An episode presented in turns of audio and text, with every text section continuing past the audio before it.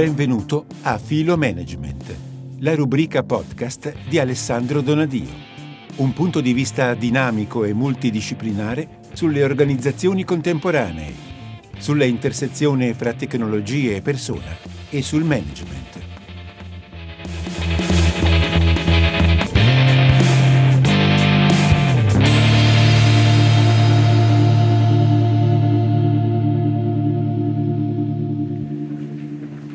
Ricomincio il giro per chi, per chi, non ha avuto il piacere di fare il primo, il primo, tour de force, adesso ne inizio un altro un po' più breve con due speech in, in successione, il mio e quello di Chiara. Eh, io recupero un pochino, eh, gioco forza perché insomma l'argomento si presta, recupero eh, tutto il mood che sono riusciti a creare questa mattina nella, sulla, nella tavola rotonda a cui abbiamo assistito, insomma, ci hanno portato decisamente molto in alto, ma il tema è come proviamo a ricostruire le organizzazioni da dentro valorizzando le persone. È una modalità che, che diventa qualcosa di più pragmatico, diciamo così, che un, che, che un, che un ideale, possono essere le community online. ok? Um,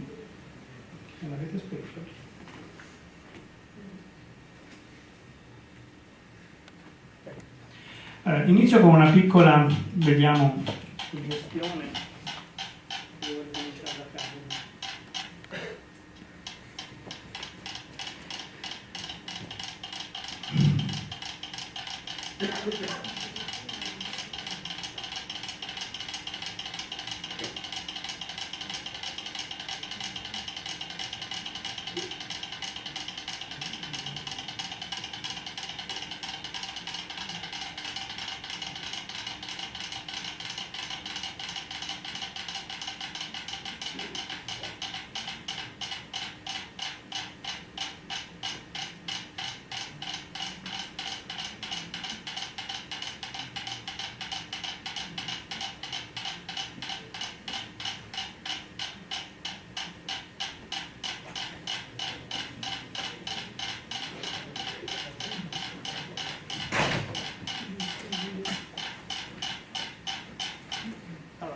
avanti così ancora un po'.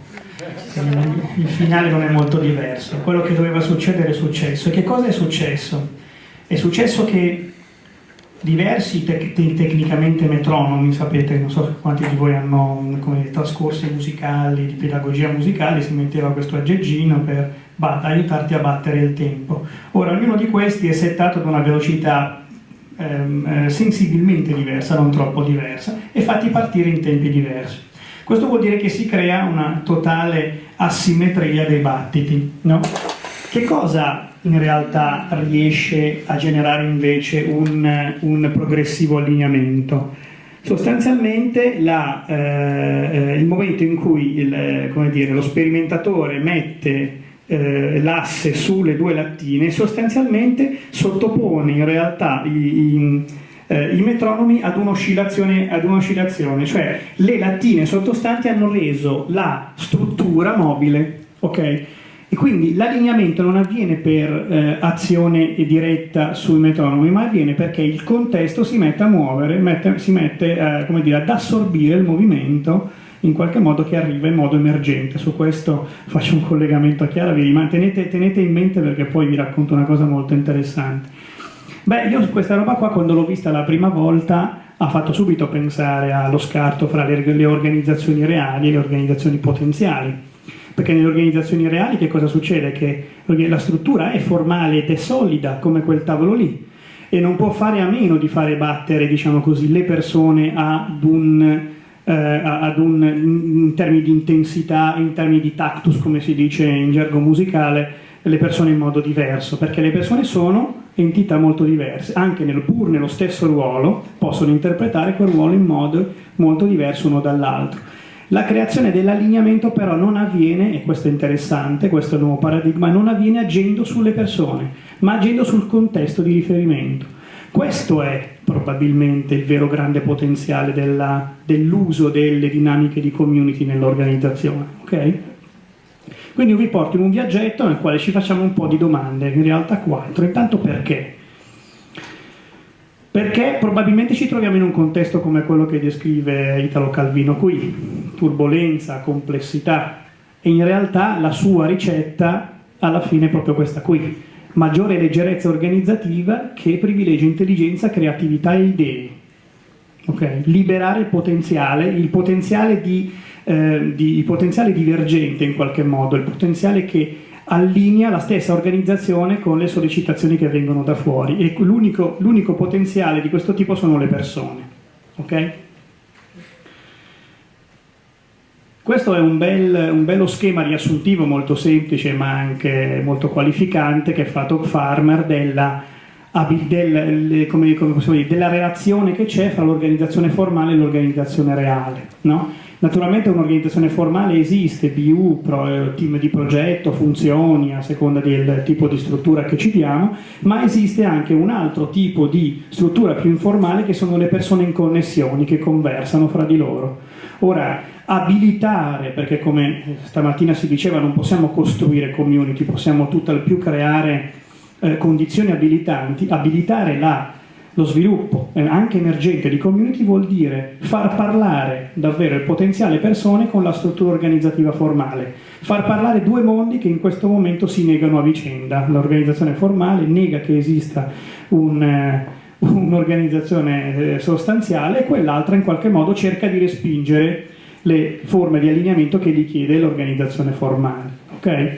Quindi e soprattutto perché le persone già oggi sono in, in, sostanziale connessione, lo erano anche prima naturalmente, tutti noi siamo in rete con persone ci, eh, con le quali ci supportiamo eh, durante la nostra vita professionale, persone naturalmente in questo momento con una prossimità molto, molto corta vicino, vicino a noi, non in questo momento fino a ieri, da oggi invece Guardate, pensate solamente al potenziale di WhatsApp che nelle aziende è utilizzato ogni volta che noi entriamo in un'azienda e ci dicono che non usano i social, scopriamo che hanno, WhatsApp, hanno una proliferazione di gruppi su WhatsApp in, dire, incontenibile, perché le persone si connettono fra di loro, fanno quick collaboration, scambiano velocissimamente, quindi in realtà le persone sono già così. Molti appartengono a tanti diversi network dentro l'organizzazione, più o meno digitali, questo poco importa. Network che sono prevalentemente fondati sullo scambio e sulla conversazione, di relazioni tipicamente peer-to-peer. Ca- quello che è il capo in una, in una BU, nella, in una community, può essere solamente, un, solamente, fatemi dire, in realtà molto favorevolmente invece un, un contributore, un noleggione, un portatore di valore. Okay? E c'è trasversalità, questo è il vero punto di connessione fra organizzazione formale e quella reale la trasversalità è data dal fatto che la persona può partecipare a molte diverse community dentro l'organizzazione a seconda delle proprie competenze e attitudini. Ok? Quindi il perché in realtà si potrebbe riassumere con perché no, cioè abbiamo un potenziale che è infinito, no, è finito, diciamo, il potenziale è potenzialmente infinito, nel senso che ce l'abbiamo lì e, da, e dal momento in cui liberiamo un po' di questa energia possiamo fare grandi cose. Però che cos'è? Beh, intanto il tema sono le pratiche di social collaboration, perché la sfida che noi abbiamo è ancora quella ci, di cui ci parlava Italo Calvino, grande complessità ma anche impegni gravosissimi. Per una sola formica sarebbe impossibile spostare questo eh, gigantesco ramoscello, no? ma tutti insieme ce la fanno, non è, non è, solo una questione di forza per chi ha potuto vedere come funzionano le formiche, no? dal punto di vista del coordinamento funzionano decisamente meglio di noi. più semplici ma anche più veloci. Però è, è la forza della collaboration. Che per noi che cosa vuol dire? Beh, intanto eh, che ambienti come questi eh, efficientano il, il, il, flusso comunicativo, perché le persone si cercano le informazioni di cui hanno bisogno, hm? Pi- piuttosto che essere colpite vanno a prendersi delle informazioni. Questo è un efficientamento che si fa dal basso in, in modalità peer-to-peer, alleggerisce anche il carico di funzioni di comunicazione interna dal centro, che ci si deve immaginare di produrre tutto quello che alle persone deve servire ieri, oggi e domani. Eh, compito gravoso e impossibile. Okay? Le persone scambiano fra di loro, costruiscono anche sapere eh, nell'ambito del gruppo. Eh, questo lo, dice, lo, si diceva stamattina, no? stamattina si diceva al tavolo che uno degli elementi di fortissima eh, consolidamento dell'esperienza di community è proprio la costruzione di un sapere collettivo che è da una parte funzione del gruppo e utilità perché lo usano per lavorare, dall'altro è un principio di self-efficacy sociale, cioè noi insieme facciamo delle cose che restano perché il sapere collettivo creato dentro una community non è solo per la community, è asset organizzativo. Cioè, 5 minuti, mappa, il tempo diminuisce sempre di più. Ok, la conversazione è l'elemento, il collante. Sì, sì, no, no, c'è sempre qualcun altro, Luca. Il collante la fa la conversazione, che è una, una, una, cosa di cui abbiamo tantissima paura, perché fa da collante fra il, potenziale, il potenziale persona e il contenitore, che in realtà è formato dalle persone, non è un contenitore solido, eh, della community. Vi faccio due velocissimi esempi. Pensate a un venditore, diffuso, ter- distribuiti territorialmente svolgono, eppure svolgono lo stesso medesimo lavoro e vendono gli stessi medesimi prodotti, hanno una serie di problemi comuni ed expertise comuni. Da solo questa è la vita che fa. In comunità invece fanno allineamento fra di loro, no? immaginatevi che cos'è tutto il fronte per chi se ne occupa del social, CRM, cioè aggiornare dati sul cliente in tempo reale attraverso cosa? Attraverso le conversazioni di coloro che hanno avuto interlocuzioni just in time con quel cliente lì, ok? Ma si fa allineamento di tasking all'interno del gruppo, si rinforza il senso di squadra perché mentre costruisci sapere, costruisci, il, costruisci diciamo così, la tua abilità tecnica, quindi ti solidifichi anche professionalmente, si scambiano esperienze e soluzioni, perché oggi i problemi sono costantemente nuovi, no? un altro ruolo, ma solo per fare un esempio ce ne sarebbero molti, è il professional. Il professional sia dentro che fuori ha la spada di Damocle della relazione col cliente. Okay? Il cliente chiede e in tre secondi tu devi rispondere. Quindi lavorano col cliente, hanno una, una richiesta di rinnovo di competenze altissime, di fatto sono dei problem solver, non vendono un piffero, ma devono continuamente togliere le castagne dal fuoco del cliente e hanno spazi di autonomia e responsabilità che diventano anche fattori stressogeni molto forti. No? In comunità tutto questo si mette insieme, si mettono in comune storie di progetto, si scambiano, eh, batteria sta andando, si consolida sapere, si gestisce lo stress appunto facendo crescere le abilità del gruppo e si scambiano e si trovano soluzioni. Ok? Il dove, dove si fa tutto questo? Beh, si fa più o meno in questa... Sì, sì, me lo dice anche Palestina.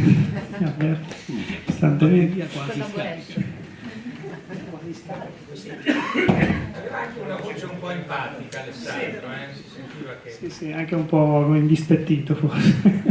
ok, è la come dire, l'attualizzazione della fabbrica di Olivetti, quello in cui tutto questo funziona, d'accordo? Quindi dobbiamo pensare di creare quel elemento, quell'ecosistema lì, che però è fatto da queste due dimensioni, social e digital, la dimensione social per noi, naturalmente su questo potremmo aprire, ci sono scuole di pensiero di, di tantissimi, noi vi proponiamo la nostra. La dimensione social è la dimensione più legata alla leadership e alle competenze che abilitano, uno dei due fattori abilitanti della, delle community della social organization. E quindi il leader abilitante è un leader che è social, e mica solo, mica solo perché usa Twitter, ma perché abilita costantemente conversazioni. No? Perché non riduce il gruppo al principio dell'escalation quando c'è una domanda, ma li aiuta insieme a scambiare e a risolvere. Perché è capace di progettare sistemi di questo tipo e non parliamo appunto solo di sistemi tecnologici, ma proprio di processi che sono collaborativi, anche se li disegna a matita, perché il giorno dopo il gruppo in realtà in modo emergente gli, fa notare che quel processo funzionerebbe bene in un altro modo.